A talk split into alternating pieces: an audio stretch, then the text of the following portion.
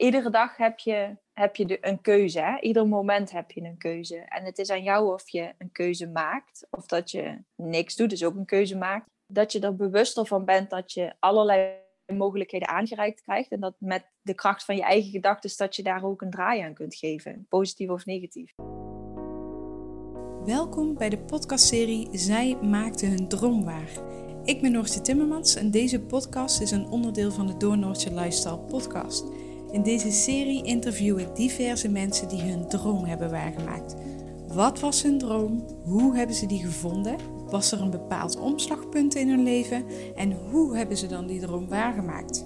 Laat je inspireren door deze dromen en deze mensen en neem hun tips mee voor jouw eigen reis op weg naar jouw droom.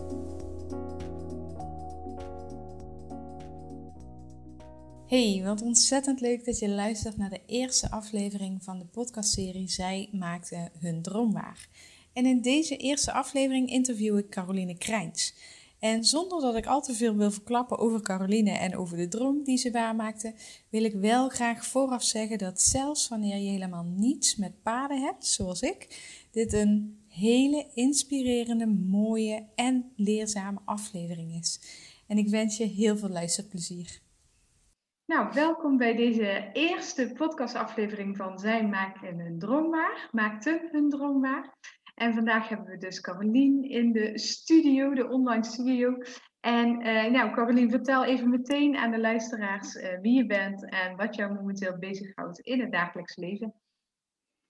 Nou, leuk. Leuk dat het de eerste is. Uh, ik ben Caroline Krijns. Ik woon in Roermond. En op dit moment wat mij ehm, ja, in het dagelijks leven bezighoudt zijn mijn eigen paarden en de natuur.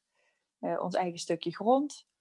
Mijn hond, een beetje dat. Dus het, het leven buiten met de dieren, uh, tussen de dieren, omringd door de natuur. Um, ja, en dat eigenlijk wel gecombineerd met mijn eigen appartement in de stad. Dus een beetje en-en. Ja. ja. Dus je bent uh, ondanks alle uh, dingen die nu in de, in de wereld aan de hand zijn, gewoon lekker de hele dag buiten bezig met je paard ja. en in de natuur. Krijg je überhaupt iets mee van wat er speelt in, in, in, in Nederland en op de wereld? Nou, heel weinig. Ja, Als ik, uh, nee, gewoon echt heel weinig. Want het is niet zo dat ik onder een steen leef. Ik bedoel, ik leef wel gewoon uh, uh, in, de, in de wereld. Maar voor mij is er in het afgelopen jaar nagenoeg niks veranderd. Ik, zat, ik had sowieso al mijn vaste lijntje met... Ik was of vrij op mezelf thuis. Mm -hmm. um, en alles wat zich daar buiten afspeelde was bij de paarden buiten. Ja. Dus in die zin is er heel weinig veranderd. Um, en krijg ik heel weinig mee van, ja, ik, ik krijg het mee als anderen het me vertellen. Ja. Uh, en als ik naar de winkel ga en zie dat daar de dingen inderdaad anders zijn, dat is ja, ja, ja. ik krijg. Ja. Want vertel eens, hoe ziet een gemiddelde dag bij jou eruit? Um, nou, ik heb een hond die heel graag uitslaapt. Dus uh, over het algemeen uh, starten wij laat laat in de zin van 9 of 10 uur is, is voor haar acceptabel om mee naar buiten te gaan. Dus ik, we starten hier thuis gewoon met ons ding en dan uh, gaan we naar de paarden. En eigenlijk is dat um, vanuit huis naar de wei. Zolang als dat we daar bezig zijn. De ene keer is dat een uur, de andere keer zijn we daar de hele dag. En uh, Senja gaat altijd mee, loopt daar lekker rond. Ik doe daar lekker mijn ding. Um, meteen ook even voor de misvatting. Ik rij met geen van mijn paarden. Dus ik heb vier eigen paarden, maar ik ben gewoon iedere dag daar. Het is niet zo dat die uh, in training al jaren zijn en dat die iedere dag uh, gereden moeten worden. Um, overigens, de twee jongsten staan sinds vier weken in training nu, maar wel gewoon bij mij. maar dus, um, het, is meer het faciliteren. Het is voor hun de leefomgeving inrichten, onderhouden. Zorgen dat het zoveel mogelijk natuurlijk uh, paarden zijn uh, kan, ja, kan blijven en, en dat dat aanwezig is. Um, en steeds door de jaren heen steeds meer in contact gekomen in samenwerking met de natuur zelf. Wat staat er, wat groeit er, wat, uh, ja, wat reikt de natuur ons eigenlijk aan? Dus ik moet zeggen dat de meeste tijd van mijn dag ben ik daarmee bezig. Um, Heel mooi. Ja, en eigenlijk zo die, die andere tijd uh, Ga ik met Senja lekker naar het bos of ga ik met een vriendin lekker wandelen? Ben ik thuis bezig met werk achter de schermen? En ja, weet je dat? Ja. Ja. Klinkt heel erg relaxed. Maar vertel eens, ben je altijd een, een, een paardenmeisje geweest? Of deze podcast gaat natuurlijk over het waarmaken van dromen. Maar hoe ging dat dan bij jou? Was er eerst een heel ander leven en kwam er een soort van omslagmoment? Of wist je het, Ja. ja, wist je het al vanaf jongs af aan?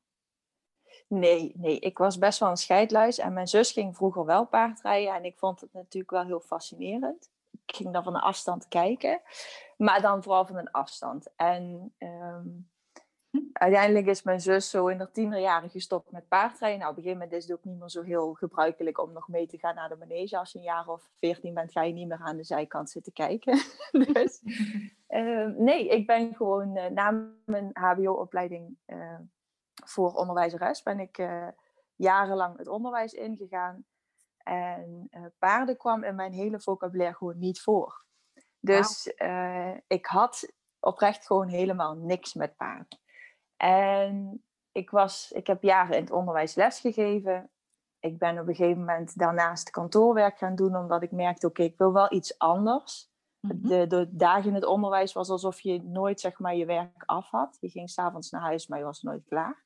En toen dacht ik op een gegeven moment, ik wil gewoon aan het einde van de dag kunnen zeggen, zo, mijn papierstapel is weggewerkt en ik ben klaar. Dus ik ben op kantoor gaan werken. dat werkte ook echt. Dan was je inderdaad klaar als je je, je dingen ingevoerd had en je, je werk het zat erop. Dan ging je naar huis en dan was het gewoon klaar. Eh, en, en het was een hele tijd heel prettig. Dat was eh, een beetje verstand op nul, je ding doen. En ja, je moet wel nadenken bij wat je doet, maar het was anders dan met de kinderen werken. En na een tijdje kreeg ik toch wel weer de vraag of ik, eh, eh, of ik in het onderwijs terug wilde komen. En dat heb ik toen ook gedaan. Ehm, maar ik moet zeggen dat de paarden zijn in mijn leven gekomen toen was ik 25. Wauw. Dus ehm, ik ging vanuit een baan in het onderwijs ging ik op, eh, over op PGB-basis thuisbegeleiding, één op één. Mhm. Eh, de ouders van een van mijn leerlingen hadden aangegeven: God, jij stopt ermee in. Hè, het schooljaar loopt af. Onze zoon gaat naar de, naar de brugklas. Wij willen eigenlijk graag die overgang maken dat jij bij ons thuis komt. Ehm, en van daaruit kwam op een gegeven moment de vraag of ik dat één op één ook op school wilde gaan doen. En daarvoor moest ik voor mezelf beginnen. Dus om dat te kunnen doen, moest ik in ieder geval starten als ZZP'er. Ja. Dus daar ben ik gaan oriënteren. Is dat wat voor mij? Eh, durf ik dat? Eh, want dat leek echt een gigantisch begrip, je inschrijven als ZZP'er. Eh, Ja. Het was bijna zoiets als een wereldreis maken of zo. Ja. Dus ik ben toen gaan oriënteren, is dat wat voor mij? En toen kwam ik uit bij een netwerkbijeenkomst. En zo in die tijd begon dat hele paardengebeuren wel al een beetje te kriebelen. En toen dacht ik, ik moet ergens een keer iets met die paarden. Maar het enige beeld dat ik had, was een manege. Dus als je Mhm. iets met paarden ging doen, betekende dat, dan ga je naar een manege en dan ga je paardrijden. En dat volgde voor mij niet. Dat, dat kwam niet aan. ik dacht, nee, dat vind ik niks. Maar waar kwam dat dan vandaan? Dat je, dat je het gevoel had dat er iets met paarden moest eh, gebeuren? ik had. Ik heb echt oprecht geen idee. Dat was een gevoel en het, het hele gebeuren paarden fascineerde me enorm. En het hele gebeuren van manege en paardrijden vond ik echt een heel naar idee. Ja. Eh, dus ik kreeg dat in eerste instantie ook gewoon echt niet op een rij van, ja, waar vindt dat dan een, een samenstroom? En toen kwam ik op die netwerkbijeenkomst en ik raakte aan de praat met een van die meiden daar. En toen zei ik, ja, gods, het hele paardengebeuren, dat, eh, dat, dat kriebelt wel. Ze had een eigen paard, dus zo kwamen we daarover aan Oh ja, ja, ja. En toen zei ze, maar hier aan de andere kant van het bospad, de- deze netwerkbijeenkomst was op een zorgboerderij die in het bos ook ligt. En toen zei ze, ja, mijn paard staat daar verderop, eh, kudde paarden, open plek in het bos. Ga je toch gewoon een keer vragen of je daar mag meedraaien een dag? En toen dacht ik, wauw, oké, wacht even, dit is iets heel anders. Ja. Dus ehm, ik heb stoute schoenen aangetrokken en ik ben daar naartoe gegaan. En ik heb gevraagd van ja, zou dat een optie zijn? Dat ik hier gewoon een dag in de week kon meehelpen of zo. Ik werkte toen al niet meer fulltime. Ik had al ontdekt dat dat voor mij niet was weggelegd. Ehm, dus ik, ik werkte vier dagen en ik had in principe één dag gewoon in de week sowieso vrij. Ehm, en zei, kan ik dan niet gewoon een dag in de week hier komen helpen? Ja joh, natuurlijk, prima. De eerste insteek was dat mijn cliëntje destijds misschien daar naar de zorgboerderij zou gaan. Ja, ja, Nou, ja, ja, ja. die gaf mij twee grote middelvingers en die zei, die groeten, maar dit ga ik niet doen. En toen dacht ik, nou ja, dan is dit voor mij en niet voor jou. Ook prima. dus ik ben, eh, ik ben daar begonnen. En ik wist echt helemaal niks. Ik wist niet hoe ik een halster om moest doen. Ik wist niet eh, hoe je een paard met je mee laat lopen. Ik, ik wist gewoon echt helemaal niks. Ik wist dat een paar benen heeft en een hoofd en dan hield Ja, het ook ja, gewoon ja. echt op. Mooi. Dus ik ben die eerste dag daar begonnen. En ehm, Vrijwillig. vrijwillig, ja. En het maakte ook helemaal niet uit wat ik moest doen. De jongste, of eh, de kleinste pony die ze hadden was echt een mini Shetlander. Een, echt zo'n mini-mini. Eh, en die had al weken diarree, dus die had zichzelf helemaal ondergescheten. En toen zei ze, ja, die moet eigenlijk eh, zijn staart gewassen en zijn billen. Ja, is goed, prima, ga ik wel doen. dus dat was mijn eerste dag bij de paarden. Oh, heerlijk. En ik weet nog dat die, die vrouw gaf later, zei ze nog tegen mij van, ehm god, eh, mijn vriend zei nog, kind heeft de hele dag met een grijns op haar gezicht gelopen. Staat aan de diergeven een pony te wassen en ze heeft alleen maar de hele dag zo'n stralend gezicht gehad. Maakt dus niet uit. Nee, het maakt ook gewoon oprecht niet uit. Als ik daar kon zijn, was het gewoon goed. En ik merkte ook dat eh, de jaren in het onderwijs en eh, naar school gaan zelf. School was echt gewoon eh, pittig. Was echt, nou, ik noem dat altijd traumatisch, maar ik heb daar zoveel onzekerheid opgebouwd destijds. En ook in het werken in het onderwijs. En de druk Ja. lag zo hoog. En op een gegeven moment lag op kantoor de druk ook zo hoog. Ja. eh, dat, het, dat ik zo extreem op spanning stond. En de rek was er zo uit. ehm, altijd op mijn tenen liep. En als ik dan daar kwam, dan was gewoon alles mogelijk. Ik, Ja. ik werd niet op mijn vingers gekeken. Er was helemaal niemand die zei dat had je zo moeten doen. Nee, Ehm, of ik dat adem. aantrok als, als, een, als een tuig, of dat ik het daadwerkelijk om het hoofd deed, maakte gewoon helemaal niet uit. Er was niemand die daar stond om het te veroordelen, te beoordelen. Er was Ja. gewoon de vrijheid. En Ja. ik merkte dat ik daar voor het eerst echt de rust kreeg en eh, een stukje vertrouwen begon op te bouwen van oké, je kunt ook op een andere manier leren. Ik mag dan wel 25 zijn en geen geboren eh pennymeisje, maar ik mag het even goed gewoon leren. Ja, En wat fijn. ja. Ja, Dat dat was, en dan gewoon een open plek in het bos, weet je, dat, Ja. ja, beter kon je het gewoon niet krijgen. Dus ik Had ben jij, daar had begonnen. jij een moment dat je, dat je tegen overspannenheid, burn-out-achtige aanliep eh, in je onderwijscarrière? Meerdere keren. Meerdere keren. Ja, ik denk dat ik eh, meer dan één burn-out er goed op heb zitten. Ehm, maar goed, de drive om door te gaan. Je had dan toch een hele klas kinderen voor je neus. En je was mentor van en je was aanspreekpunt. En de, het verantwoordelijkheidsgevoel was gewoon heel erg groot.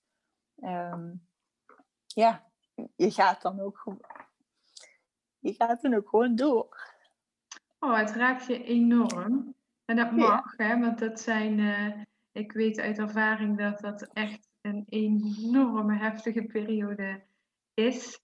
En dat dat, eh, dat, dat heel diep geworteld zit. En dat je pas achteraf ehm, je realiseert hoe, hoe hard je gevochten hebt, hoe lang je op je tenen hebt gelopen en ehm, hoe, hoe sterk je jezelf eigenlijk hebt ge- genegeerd. Hè? Ja.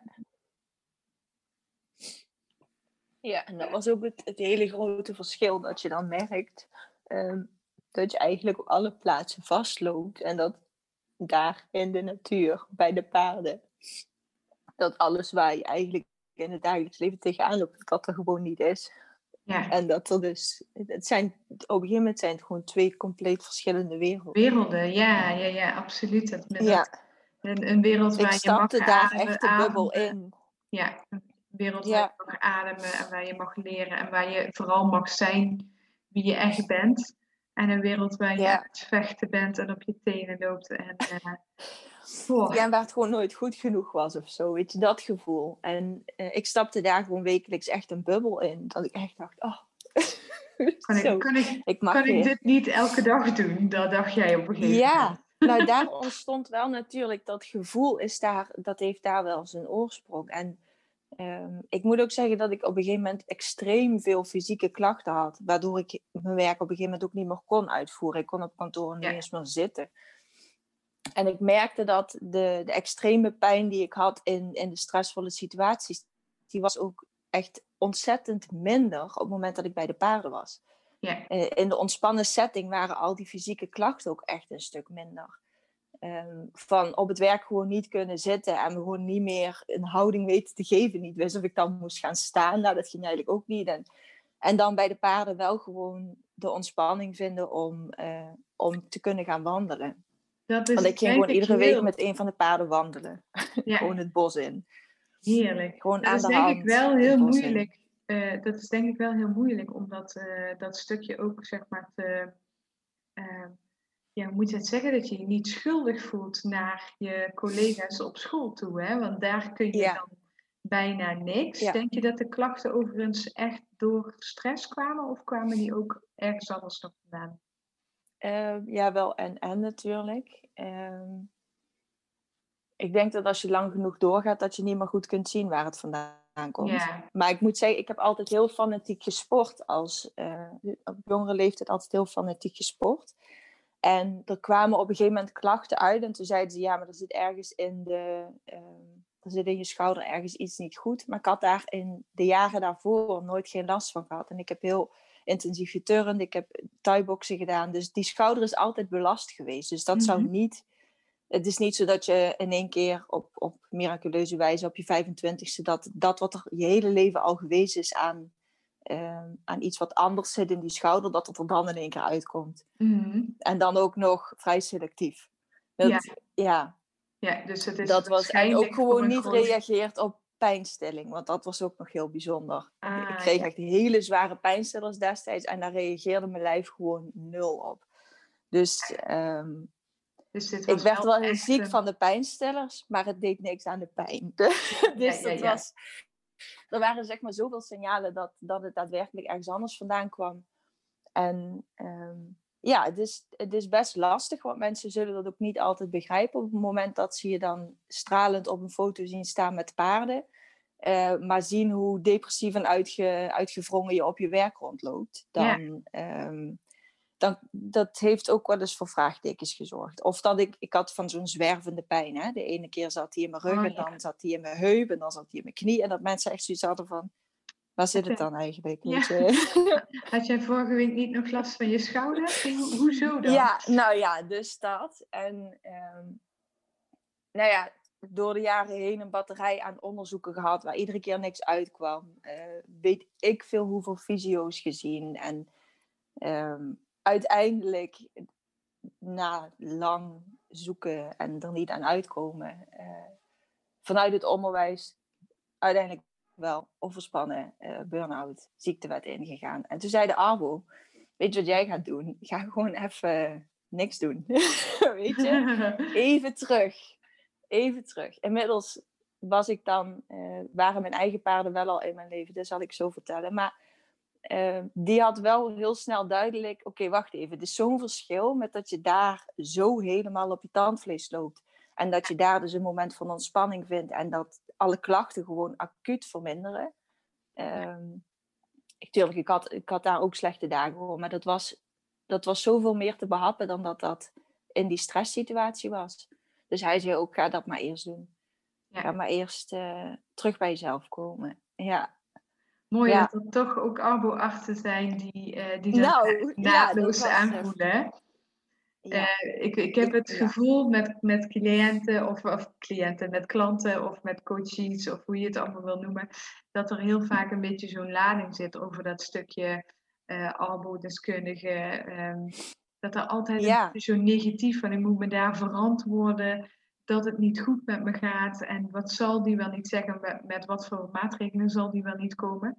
Ja. Nou, ja, ik heb persoonlijk zelf ook een goede ervaring met, uh, met de arbeid, arbeidsdeskundige begeleid hebben. Ik denk dat ze er echt gewoon, ja, mijn ervaring is dat ze er gewoon echt wel tussen zitten. En er zullen vast ook wel hele nare ervaringen tussen zitten. Ik geloof dat achter elkaar. Absoluut. Um, maar degene met wie ik destijds aan tafel heb gezeten was, ja, had duidelijk een ander beeld.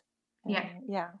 Ja, ik kon dat heel goed uh, inschatten waar het, uh, waar het probleem precies zat.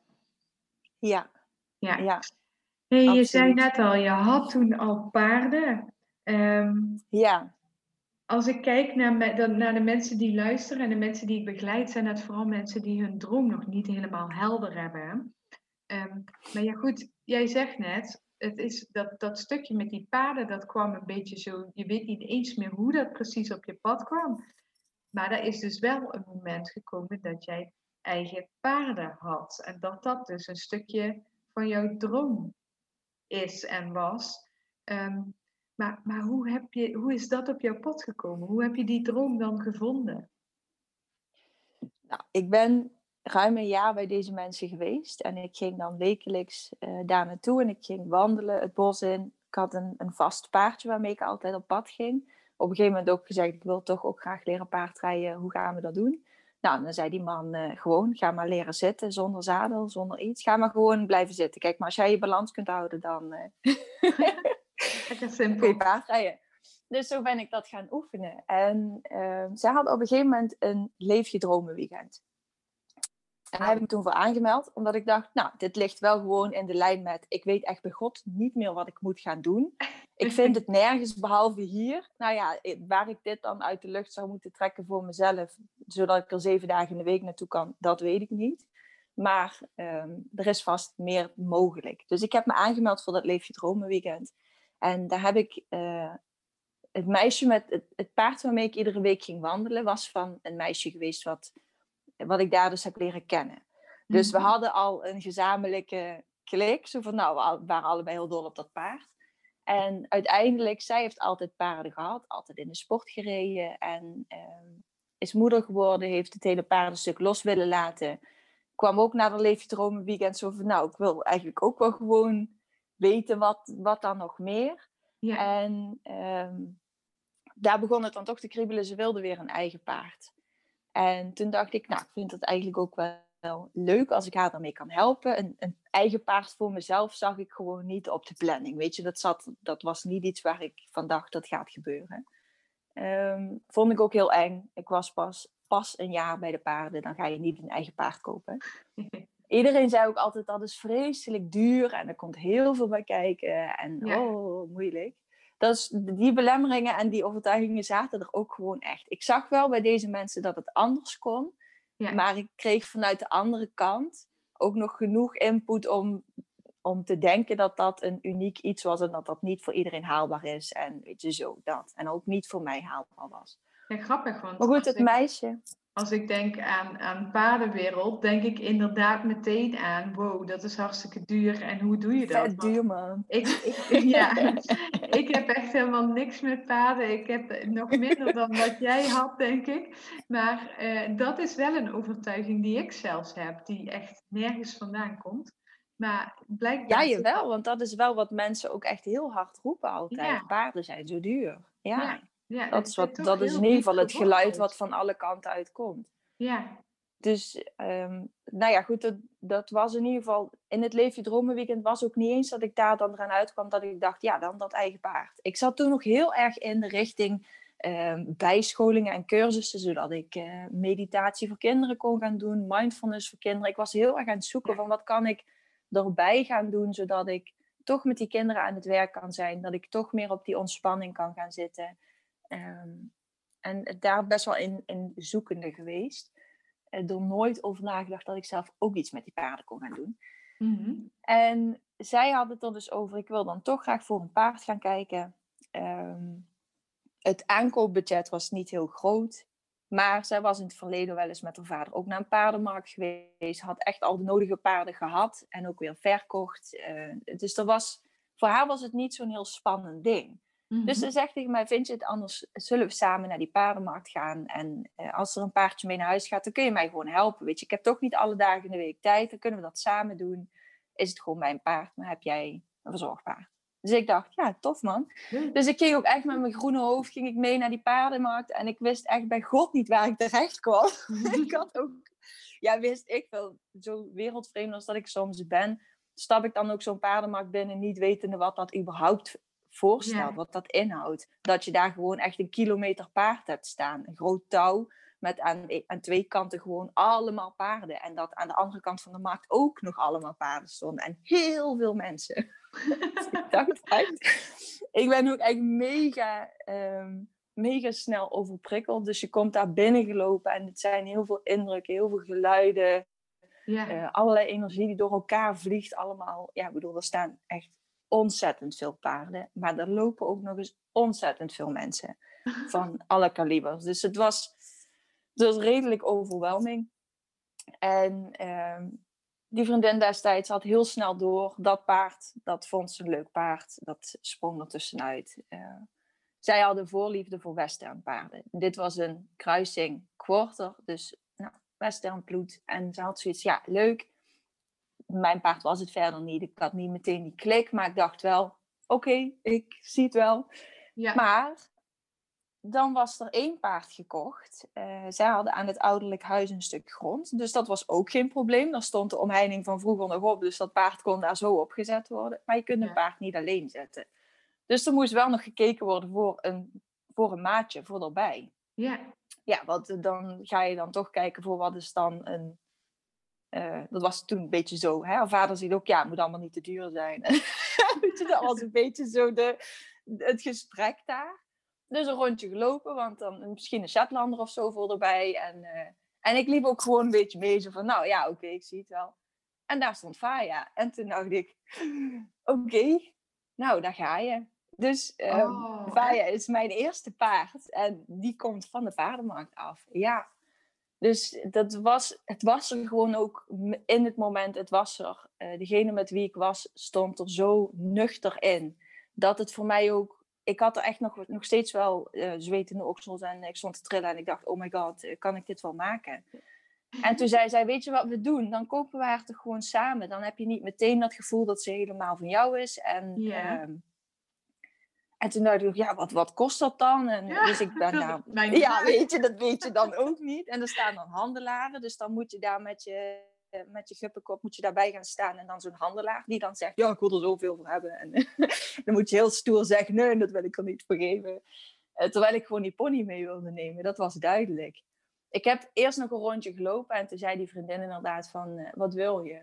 Um, en toen zei ik, ik, ik heb de rest van mijn leven buikpijn als ik hem nu niet meeneem. Oh, dus toen zei ze, nou, dan gaan we dat, dan gaan we dat dus regelen. En uh, uiteindelijk, weet je, het was, er waren ook toen best wel wat overtuigingen over dat paard. Um, er stonden genoeg mensen omheen die in de paardenwereld op een andere manier wel thuis waren. Die vonden daar van alles van. Het was een oude merrie en uh, je moest maar bedenken wat je dan mee naar huis ging nemen. Dat uh, ging veel dierenartskosten met zich meebrengen. Uh, een paard van de paardenmarkt moest je dat wel doen. Weet je, dat, dat, zat er nog allemaal in, ja. in door, zeg maar. Uiteindelijk heb ik gezegd, ik neem hem mee voor de slagprijs. Het was echt letterlijk de uitspraak. Ik zag dat de pony die naast haar stond van dezelfde handelaar verkocht werd. Hij had dus alleen haar nog staan. En toen heb ik gezegd, zeg het maar, laat jij erop of doe ik het? En hij keek zo en ik, ik zag wel dat hij er niet graag mee wilde nemen. Wauw. En achteraf weet ik ook waarom, want ze gingen er eentje helemaal niet de trailer op. Dus ik denk dat hij er misschien niet eens mee terug naar huis gekregen. Maar toen zei hij van, nou ja, goed, eh, dan wil ik er minimaal de slagprijs voor hebben. Um, Wat is de prijs? Ik heb um, Ja, dat is de vleesprijs, zeg maar. Dus het is, uh, ik heb er voor 550 euro gekocht. Oh, wauw. Um, ja, en achteraf hoorde ik dus inderdaad toen de dierenarts een tijd later kwam uh, voor iets Vaya heeft altijd een hele korte, uh, korte staart gehad. Zeg maar, die is halverwege afgeknipt geweest. En dat heeft heel lang geduurd voordat die aangroeide. En op een gegeven moment zei de dierenarts wel van... Dat is wel zeg maar kenmerkend voor uh, paarden die op de paardenmarkt staan. Die knippen ze of de staart kort... Uh, en vaak ook nog de manen die worden geschoren. Zodat ah. duidelijk is dat als ze niet verkocht zijn, dat dat de paarden zijn die naar de slacht gaan. Dus uh, ik hoorde pas later dat het echt een frikandellenpaardje was. Maar goed. um, in ieder geval, ik heb haar daar gekocht. En ja, zoals ik zeg, het was niet de meest voor de hand liggende aankoop. Het is een merrie, was destijds 25. Uh, met een kreupelbeen. En, Niet voor de meest liggend. Je ging daar naartoe met een vriendin mee, omdat zij een paard wilde. Dat vind ik nogal een uh, wending in dit verhaal. Oh, dat was echt, ja, nou ja, goed. Ik ben naar huis gegaan met een 25-jarige kreupele Mary, wetende dat ik daar niet mee wilde gaan rijden. Dat was niet mijn ambitie. Uh, maar wel wetende dat of ik er een week of een maand of een jaar of tien jaar zou hebben, dat dit gewoon een goede beslissing was. Ja. Um, ja, en hoe weet je dat dan? Geen idee. Ik wist alleen dat als ik het niet zou doen, dat ik daar de rest van mijn leven last van zou hebben. En uh, ja, weet je, ze is meegegaan en de rest is geschiedenis. Weet je, het, het is ook gewoon, uh, het, het klopte meteen. En het was helemaal geen gunstige timing, want ik ging de dag daarna voor twee weken naar mijn vriendin in Schotland. Dan was ik een week thuis en dan ging ik voor twee weken naar Kenia. Dus ik, ik was Oh, ook verhaal. het heeft ook lang geduurd voordat ik thuis heb durven vertellen dat, het, dat ik een paard had gekocht. Hoe lang? Ehm, eh, een paar weken. Na al ik die ook- vakanties.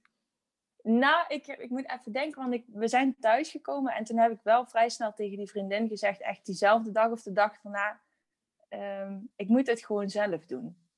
Je Ja. hoeft niet mee te betalen aan haar. Ik wil ook gewoon haar paspoort. Zij is mijn paard en mijn verantwoording. Dat voelde Ja. ik heel sterk.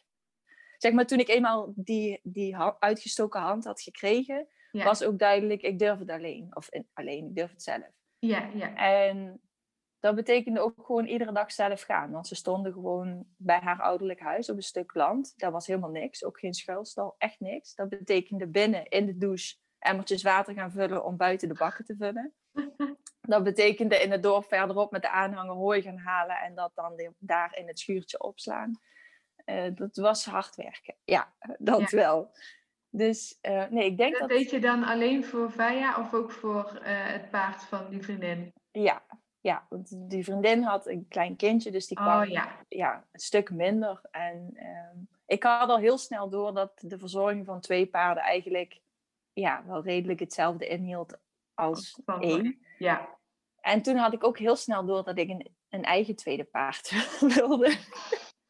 oké.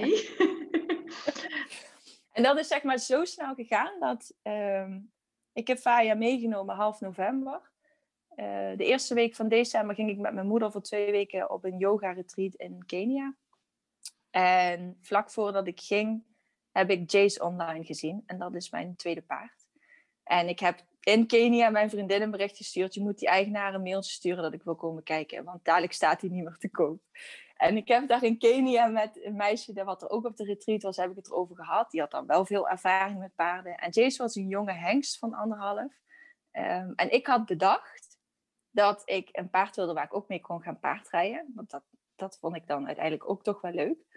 Ehm, maar ik wilde dat graag zelf doen. Dus ik wilde hem ook graag zelf gaan inrijden. En eh, ik vond het ook fijner om dat zonder zadel en zonder bit te doen. Want dat vond ik gewoon niet zo. Dat, dat paste me gewoon niet zo.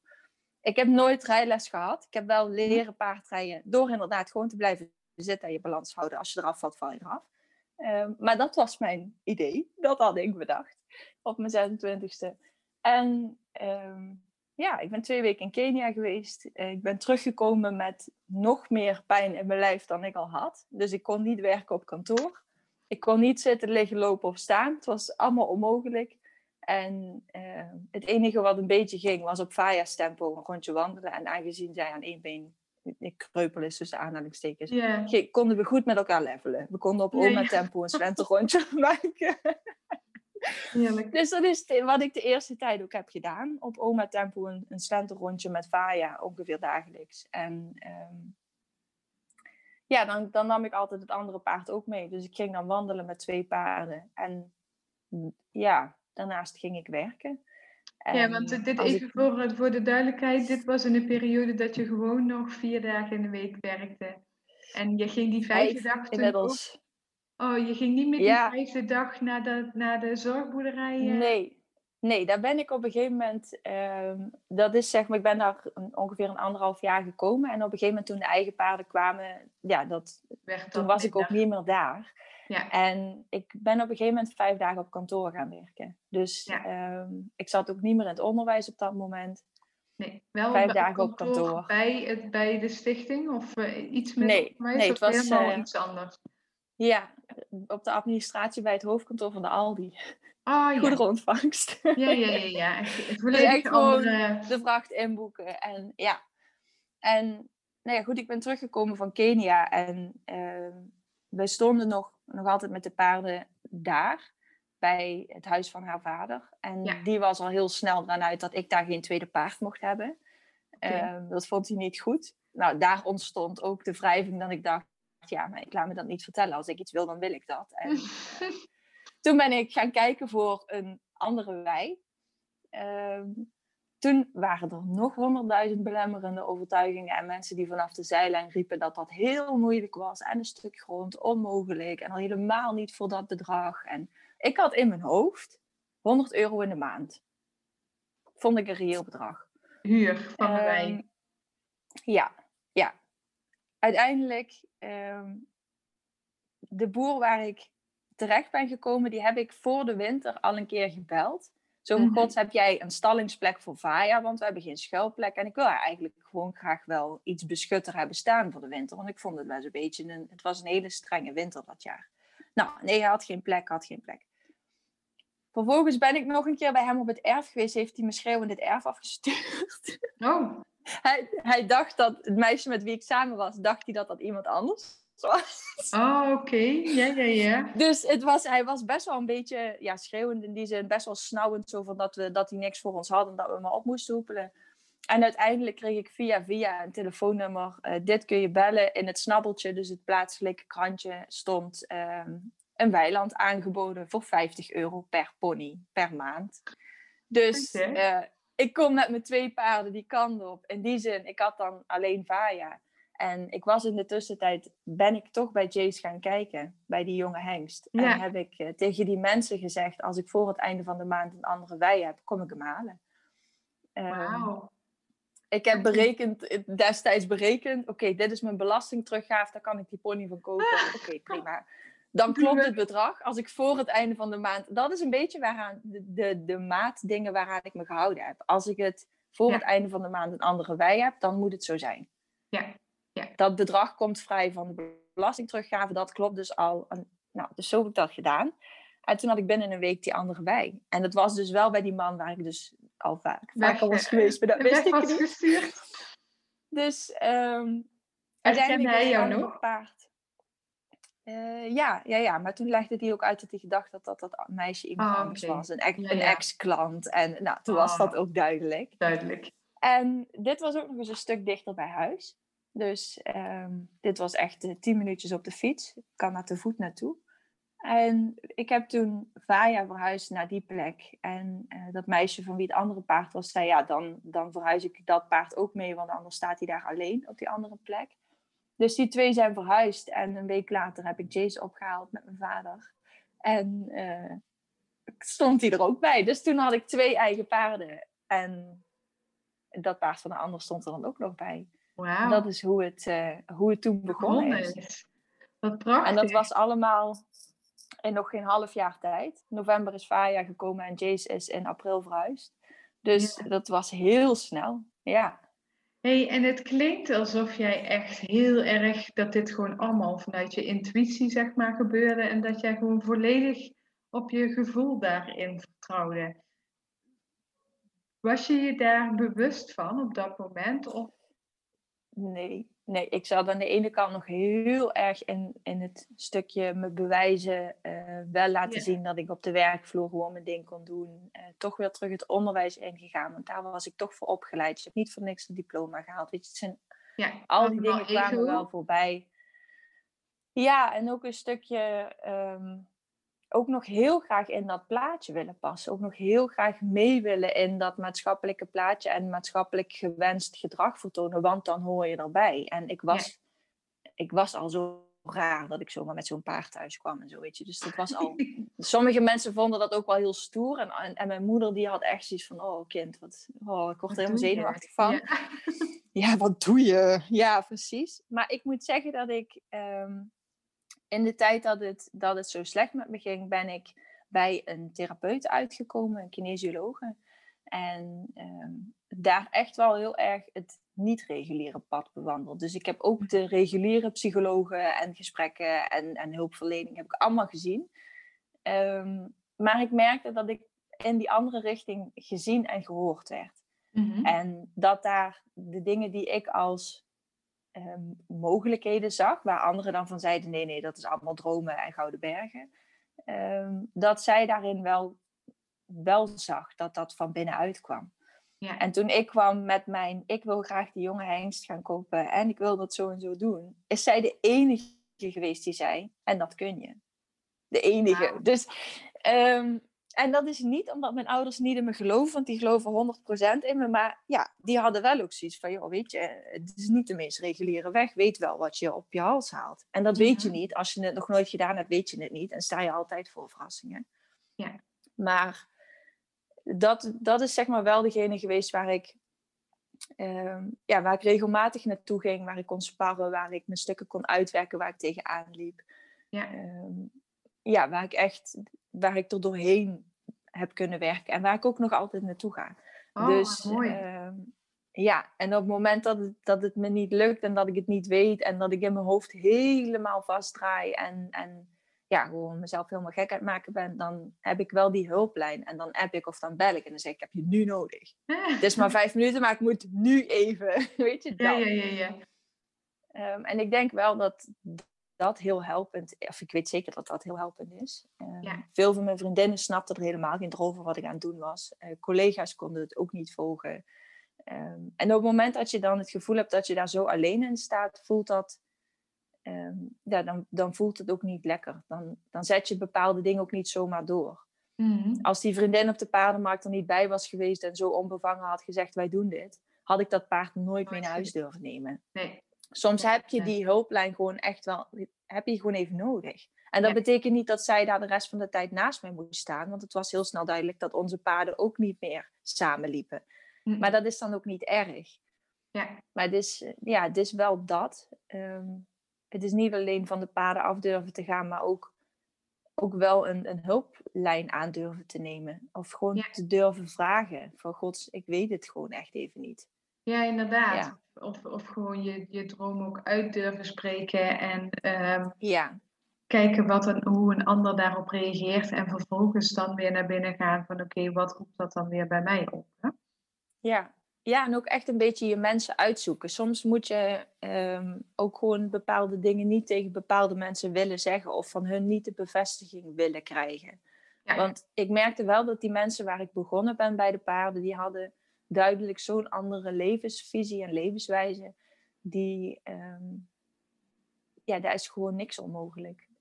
Dat je Ja. alles kan. En Ja. eh, die gaan heel erg uit van de kracht van creatie. Het universum reikt je dingen aan. En het is aan jou om dat wel of niet aan te nemen. En ja, Ehm, iedere dag heb je, heb je de, een keuze. Hè? Ieder moment heb je een keuze. En het is aan jou of je een keuze maakt. Of dat je niks doet, dus ook een keuze maken. Hè? Of dat de keuze Ja. voor je gemaakt wordt. Maar wel dat. Dat je, eh, dat je er bewuster van bent dat je allerlei mogelijkheden aangereikt krijgt. En dat ja, met de kracht van je eigen gedachten, dat je daar ook een draai aan kunt geven. Positief of negatief. ja. Wat mooi, Ja. Carolien, want dat is iets wat echt nou, dag en nacht, zeg maar, verschil was met het leven waar je op dat moment in stond. Hè? Met je, met je Ja. Onderwijsrol en, en het op je tenen Ja. lopen.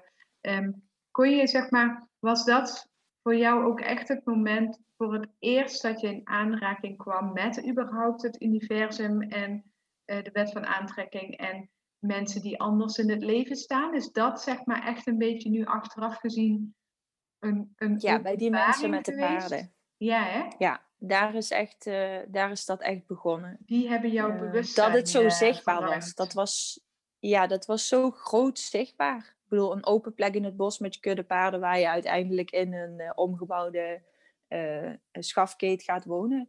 Ja, want dat is was zo zichtbaar. woonplek.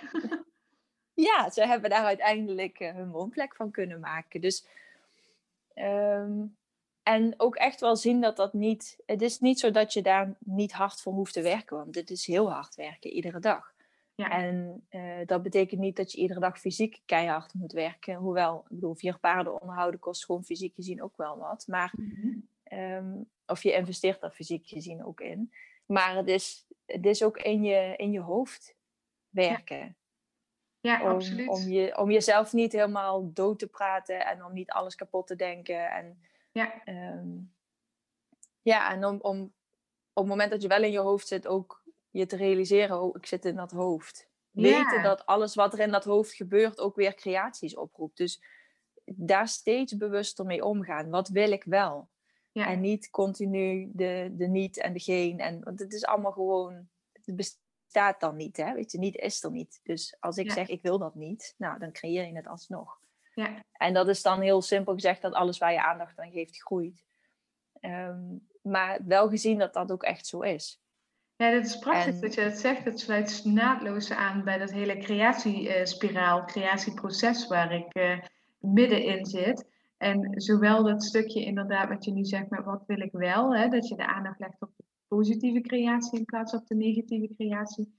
Maar ook het mhm. stuk hard werken, want ehm, dromen, dromen waarmaken, je droomleven leiden, ehm, is niet achteroverleunen en uh, wachten tot het naar je toe komt. Het is gewoon heel vaak durven uh, buiten de uh, gewaande paden stappen zetten, naar een paardenmarkt gaan en gewoon op dat moment besluiten om een paard te kopen. Niet omdat het logisch is, maar omdat dat op dat moment ja. inspired action of zo is. Hè? Zo noemen ze dat als ja. mooi. Maar ook dan, weet je, daarna komt echt wel weer een heel, heel doelstuk van het handelen en het, en het ehm, volhouden. Dus je hebt dan een bepaald iets neergezet, dit wil je. Maar dan komt er nog een heel stuk werk bij kijken, wat dan uiteindelijk ja. zorgt dat die droom waargemaakt wordt. Maar ergens in ons hoofd is dromen gekoppeld aan. Uh, en het is ook echt niet dat dan dat je de keuze gemaakt hebt en dat je daardoor niet meer in die angst en in die paniek schiet. Want het was niet zo dat ik met Faya thuis kwam en dat ik dacht, oh wat een verademing, wat heerlijk. Ik, ben, ik heb nog zo vaak in die... Nee, nee, ver van. Weet je, ik heb nog zo vaak in die angststuip gelegen. Doe ik het wel goed? Ik heb helemaal geen ervaring met paarden. Hoe kon ik het bedenken om dan een paard van die leeftijd mee naar huis te nemen? Kan ik haar wel geven wat ze nodig heeft? Ja. Nou, dat, dat ging alle kanten op. En, uh, en nog wel eens. Ik bedoel, ja. Faya is inmiddels nog steeds bij me.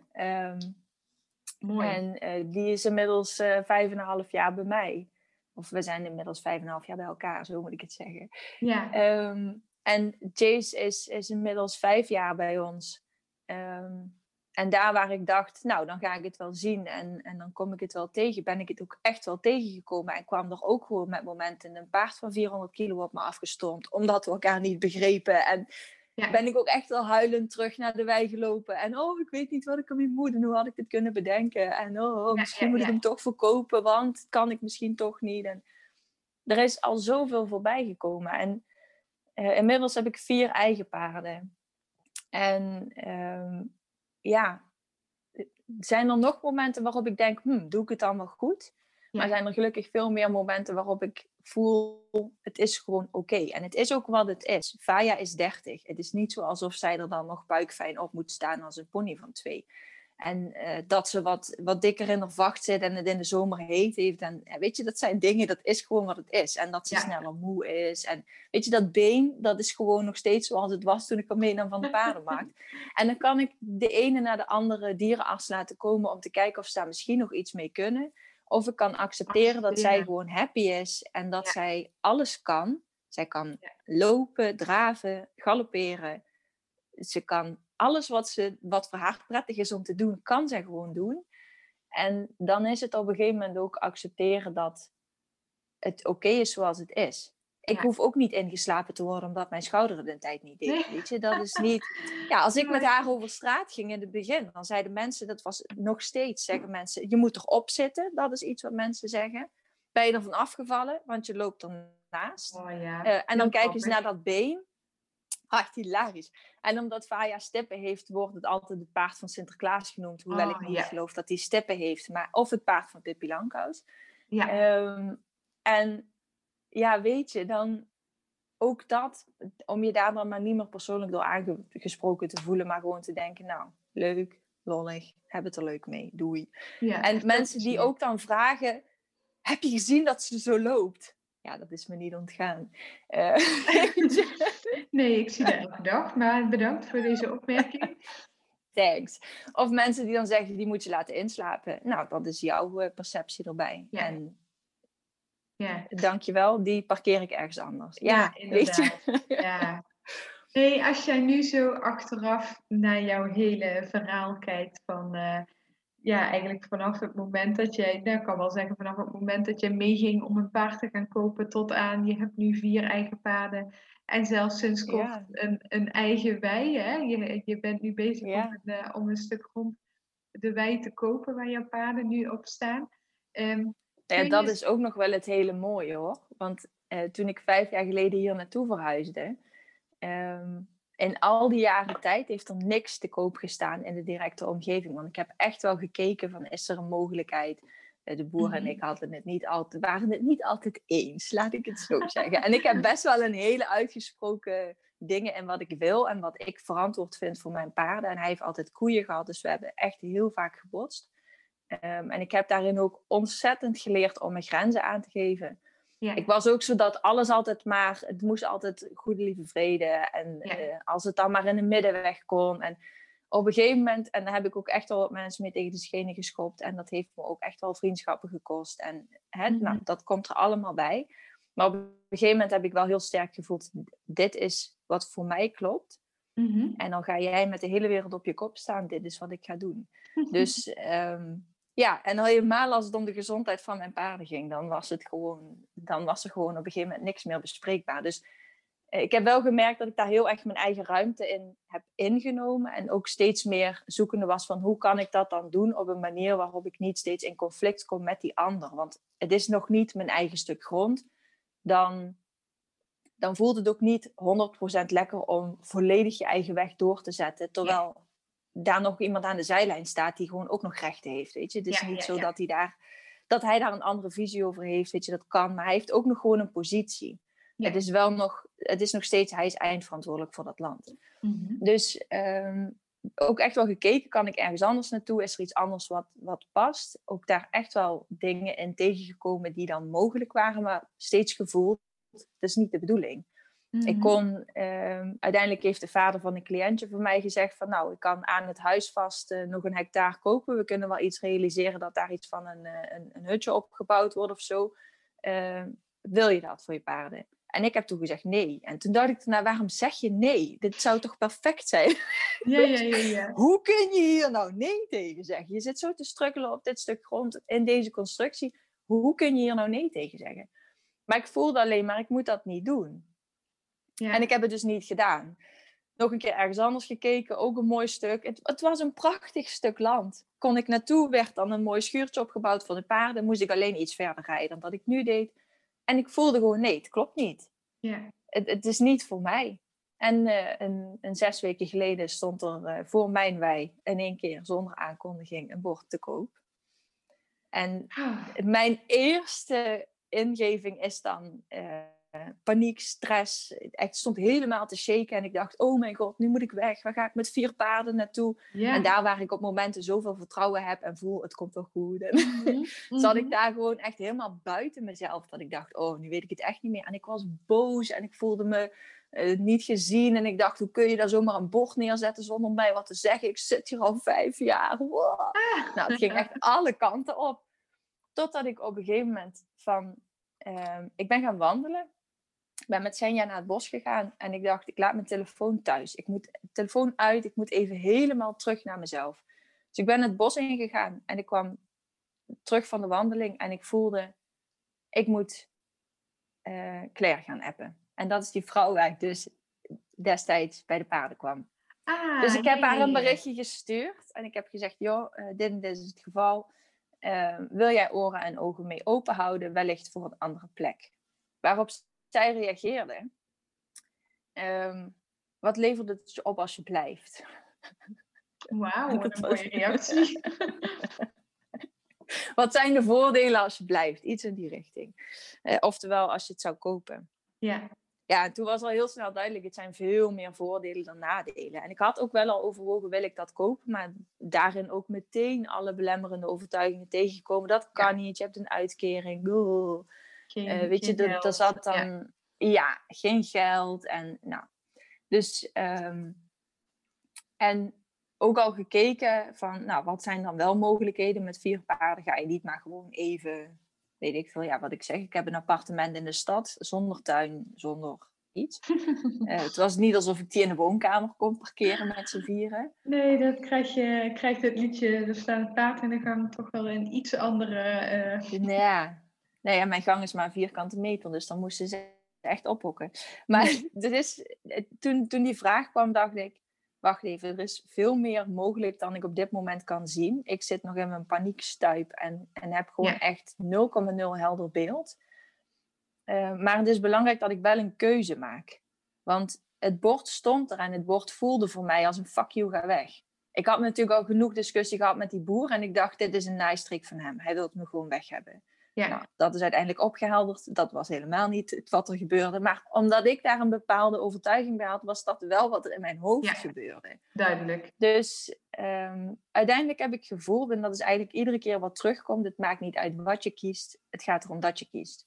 Ja. En toen dacht ik ook, ik moet nu kiezen of ik het wil of niet. En het maakt niet uit, het is allemaal goed, maar ik moet wel een keuze maken en daarachter staan. En als ik tussentijds bedenk dat het dan toch niet goed voelt, heb ik altijd nog de gelegenheid om daarop terug te komen. Dus eh, vanuit die insteek ben ik verder gegaan. En toen veranderde het ga wegbord in een uitnodiging. Wil jij hier blijven? En ik was de enige met de uitnodiging. Er liggen heel veel percelen en ik zag vervolgens, ik ben de enige bij wie een uitnodiging voor de deur staat of ik wil blijven. Dus ik heb, eh, ik heb de keuze gemaakt, ik wil blijven. Ik heb een bod uitgebracht. Eh, vervolgens is daar nog een waanzinnige ding uitgerold dat er iemand die mij eh, online volgt, die zei van eh, het is gewoon de bedoeling dat jij kunt blijven. Die is een crowdfunding gestart. Weet je, er kwamen zo'n ontzettend mooie dingen uit. Dat ik dacht, wow, wacht even, maar dit had ik gewoon echt niet voorzien. Ja. Ik heb zo gestruggeld om het altijd zelf te willen doen. En om, Ja. om het op mijn manier te willen doen. En altijd gedacht dat anderen dat niet konden zien. Mhm. En nu in één keer komt vanuit alle kanten komt er bericht door van... hé, hey, wij zien wel wat je aan het doen bent. En Ja. als je de reacties leest die onder de crowdfunding staan... dat is gewoon, dan denk ik echt wow. En bijvoorbeeld ook van ooms en tantes... die dat normaal nooit uitspreken, maar nu het er wel bij zetten. Ja, ja, ja, ja. Dus, wat eh, mooi. Ja, dus dat is echt heel bijzonder. En inmiddels dus ook het bericht, de bod is geaccepteerd. Ehm, het stuk grond is eh, in een voorlopige koopovereenkomst eh, getekend dat het naar mij toe gaat. Gefeliciteerd. Ehm, ja, dank je. En vanochtend bericht gehad van de notaris dat dat dus eh, binnen een maand afgerond wordt, afge, afgehandeld, zeg maar. En dan kan ik er gewoon volledig mee doen wat ik echt wil. Weet je, want nu heb ik Ja. iedere keer nog wel rekening gehouden, in zoverre een beetje rekening gehouden met wat voor de boer wel nog ja, acceptabel was. inderdaad. Zo'n beetje schipperen. Ja, ja, dat is een beetje zoals dat je in je huurhuis ook niet, ehm, niet in één keer, eh, weet ik veel wat, aan grote verbouwingen verwijderd. doen. Ja, inderdaad. Schilderen kan Ja, maar dat eh, voelt dan toch eh, niet heel erg lekker. Nee, Ja, ja, en ik wil gewoon voor mijn paarden een hele andere leefomgeving dan een uitgestrekt grasveld. Ik wil daar een hele paardentuin, voedselbos dingen van maken. Ja, Ehm, maar dan wil je dingen aanplanten en dat mocht echt, echt niet. Dus dat gaat nu wel gebeuren. wat te gek. Ehm, ja, Leuk. dus het is, het is wel inderdaad je focus verleggen en daarmee ook iets heel anders kunnen zien. ja, Dat wel. want is, wat, wat is zeg maar voor jou, want mijn luisteraars, de luisteraars van deze podcast, die zijn bezig met het vinden van hun droom, maar ook met die belemmerende gedachten eh, te tackelen en uiteindelijk toch een, een stap durven zetten en die droom achterna gaan. Ehm, heb jij tips voor ze? Is er iets wat jij, je hebt natuurlijk al heel veel verteld, maar is er iets wat je nu denkt, dit moeten ze weten, want dat maakt het makkelijker? ja, het allerbelangrijkste is een keuze maken. En het maakt oprecht niet uit wat je dan gaat doen en of dat tegenvalt of meevalt. Of... Maar op het moment dat je die keuze maakt, open je een nieuwe weg en kunnen andere dingen ook naar je toe komen. Ik heb ook opleidingen gedaan waarvan ik dacht, ach gadver, dat was eigenlijk helemaal niet. En oh, dat was eigenlijk veel te duur. Ik ben Mhm. naar een ondernemersdag geweest en heb ik over de 1000 euro voor betaald. En dat viel echt poep tegen. En toen dacht ik, nou, dat is wel heel zonde. Maar Ja. het ging uiteindelijk dus niet daarom. Het ging erom dat ik een, een mega grote stap buiten mijn comfortzone durfde te zetten. Ja, in En, beweging. eh, beweging, ja. Maak, maak een beweging, maak een keuze. ja. En laat je ook echt niet tegenhouden door als mensen zeggen: nee, dat is onmogelijk. En in die tijd dat ik aan het zoeken was voor een weiland, zei iedereen dat het niet kon. In die tijd dat ik ehm, in, in de ziektewet terecht kwam en zei: Ja, maar ik wil dan wel iets anders. Eh, ik ga niet aan mijn herstel werken, niet eens weten wat dat inhoudt. En gewoon thuis gaan zitten. Dat is echt heel raar. Mhm. En toen heb ik, uiteindelijk kwam ik uit, ik ging zoeken. En ook als je zeg maar keuzes maakt en je begint te zoeken, kom je in één keer op hele andere dingen uit. Als je later datzelfde wilt gaan zoeken, kom je er niet aan uit. Dus ik ben bij een opleiding uitgekomen, coachen met paarden. En ehm, die site heeft echt duizend pagina's, echt heel on- onoverzichtelijk. Maar ik kwam op dat moment uit op een pagina waar stond dat zij aangesloten waren bij de UWV. Ik kan je nu niet meer Ah. vertellen hoe ik daarbij uitgekomen ben. En als ik ernaar ga zoeken, kom ik er ook niet in uit. Maar ik kwam daar toen aan uit. Dus ik heb bij de ARBO aangegeven, ik wil graag die omscholing doen. Kan dat? Nou, hij ging kijken. Vervolgens, dat kon in eerste instantie niet. En ik heb het een half jaar later gewoon nog een keer gevraagd. God, die start in januari. Het is nu december. Kan ik niet toch alsnog? En toen kon het wel. Dus eh, weet je, laat je ja. ook niet weerhouden door, door wat anderen allemaal denken, vinden, zeggen. Eh, Als jij voelt dat het de richting is die je op moet gaan, hoe onlogisch het ook is.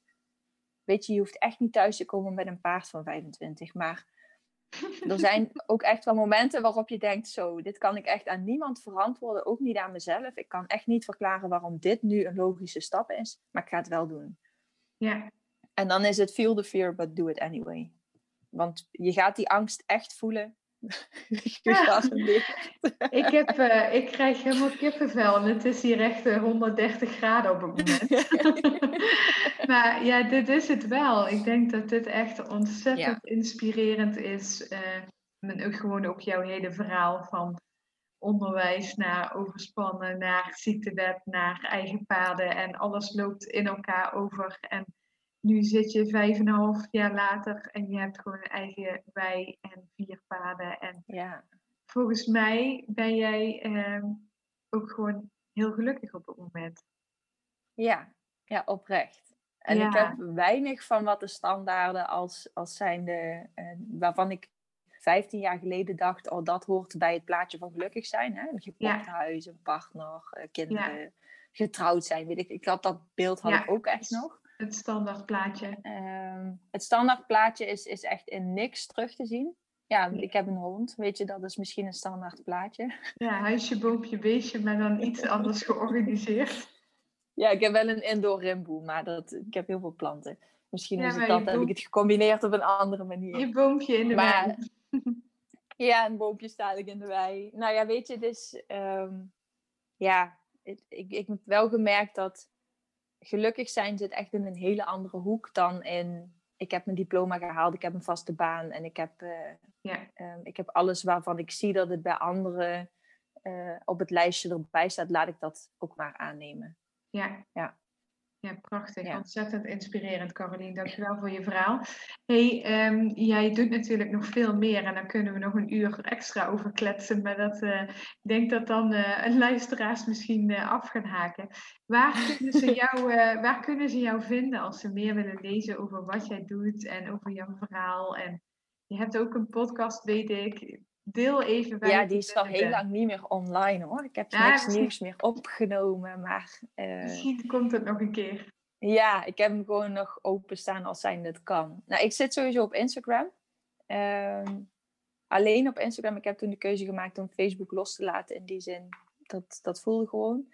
Ja, Dus dat is eh, Pip en paarden. P-I-B en paarden. En ik heb Aan ook daar een pagina Juf... Ja, aan elkaar. Ja. En ik heb daar ook mijn pagina Juf in het Groen. En daar eh, deel ik alles over eetbare planten. ehm, voor zowel paarden als mensen. Dus dat is gewoon super ah, interessant. leuk. Wat kom je zoal tegen tijdens het wandelen en wat is daarvan eetbaar? Ja, Ehm, en ik moet, dat wou ik er nog wel aan toevoegen. Weet je, keuzes maken is natuurlijk één. Maar ehm, één, één ding wat mij heel erg een bevrijdend gevoel heeft gegeven, waardoor ik die keuzes ook durf te maken, is de realisatie dat ik er ook op terug mag, mag komen. Het is niet zo dat als ik een weg ben ingeslagen, dat dat een eenrichtingsweg is en dat, ik, eh, dat het hek achter me gesloten is en dat ik niet meer terug kan. Ja. Ehm, soms voelt iets, als je de weg bent ingeslagen, voel je, oké, dit voelt toch niet helemaal. Of het, het, een andere vorm. ja, Wij kunnen wel een vorm bedenken, maar het, soms verandert de vorm. En het, is heel, het geeft heel veel ruimte als je weet en jezelf toestemming geeft dat je erop terug mag komen. Wauw. En dat dat geen falen is. Dat, dat het gewoon, die ruimte is er. Ja, Ja. En het heel is heel dichtbij. En het is? We zoeken heel dichtbij. We zoeken het vaak heel ver weg. Oh. Maar Ja, eh, ik ben op honderdduizend plaatsen geweest. En uiteindelijk is het weiland waar ik vijf jaar geleden naartoe ben verhuisd. Is gewoon het weiland waar ik nu koop. Dus ja, ja, ik kon nog honderd plaatsen gaan bezoeken. Maar ik zat er dus al.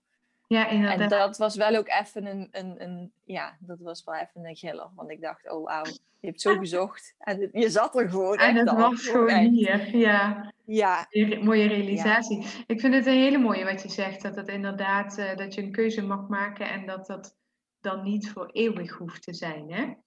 Nee. dat, ehm, dat je gewoon of je keuze bij mag sturen of zelfs gewoon mag omdraaien en, en, en terug mag waar je vandaan kwam en vanuit daar weer een andere keuze mag maken. Ja. Ja, ontzettend mooi. Zonder oordeel. Zonder, Ja. zonder oordeel, zonder Ja, dat het niet goed zou zijn. Ja, ja. en dan absoluut. denk je dan vooral oordeel vanuit jezelf of vanuit je omgeving? Ehm, ja, op het moment dat jij er zelf een oordeel over hebt, voelt de omgeving zich uitgenodigd om dat ook te hebben. Dus het is en-en. Ja, Eh, als de omgeving je er iets over teruggeeft, is het altijd een teken dat er bij jou van binnen nog iets zit wat twijfelt, oordeelt. Ehm, en dan is het terug naar jezelf, lief zijn en zeggen: Oké, ik vind hier nog wat van. Wat vind ik hiervan? Oké, prima. ja. Dank je dat ik dat nu mag zien. En door. En ik ga weer even bekijken waar ik heen mag. Ja. Ja, ja, ja, ja. ja, Ja, prachtig. hey, dus je Instagram, eh, Pip en Paden en Juf in het Groen. Heb je ook nog een Ja. website die een beetje up-to-date is? ja, mijn website is ook nog up-to-date. Uh, carolinekrijns.nl. Ja, dat is gewoon mijn naam. Voor- en achternaam aan elkaar. Ik zet alle info even in, het, eh, in de comments eh, onder de podcast. Dat is dus dan kunnen mensen hem daar eh, vinden. Hey Carolien, ehm, ontzettend bedankt voor je openheid, voor je prachtige verhaal. En ook voor je kwetsbaarheid. Dat was een, eh, een momentje wat, eh, wat misschien ineens voor jou kwam, zonder dat je Ja. het aan had zien komen. Maar ik denk des te mooier voor de luisteraar om te, om te zien en te horen dat ondanks dat mensen hun dromen leven, dat het, het terugdenken aan een fase eh, eerder in het verhaal, dat dat nog altijd eh, intens binnen kan komen. En dat het ook een soort van ehm, hoop geeft aan de luisteraar. Van als, als jij als luisteraar nu staat, dat je het allemaal niet meer weet en dat je even geen idee hebt hoe je hier in godsnaam uit moet gaan komen. Dat, dat je ziet waar het heen kan gaan als je durft te vertrouwen en durft te luisteren naar eh, wat er diep van binnen in je zit. En dat wil niet zeggen dat je dan non-stop altijd happy bent en nooit meer hoeft te huilen over die zware tijd. Want die, eh, Nee. die komt gewoon nog heel erg binnen. Want dat is, eh, ja, dat, dat weten wij en dat weten met ons velen. Dat is gewoon een enorme, intense periode. Ja. Maar Dat is nog niet zo, eh, dat is niet zeg maar in één keer eruit. En dat hoeft Nee, ook niet. Het is ook gewoon deel van, deel van wie je van. bent. ja, Ja, En als je dan Ja, niet zo vijf en een half jaar verder kijkt en terugkijkt, dan eh, denk ik dat je ontzettend trots mag zijn op jezelf en vooral op je moed en durf en kracht om te luisteren naar je eigen hart en gevoel. dankjewel.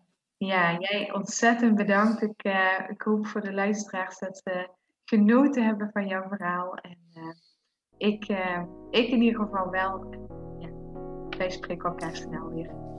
Dankjewel. Yes. Ja, ontzettend bedankt weer voor het luisteren van deze podcastaflevering. Heeft deze podcast nou iets met jou gedaan en vond je hem heel erg waardevol? Vergeet hem dan niet te delen met anderen of op jouw social media, zodat meer en meer mensen kunnen groeien en op weg zijn naar hun dromen, wensen en verlangens. Ik wens jou een ontzettende mooie dag en tot snel.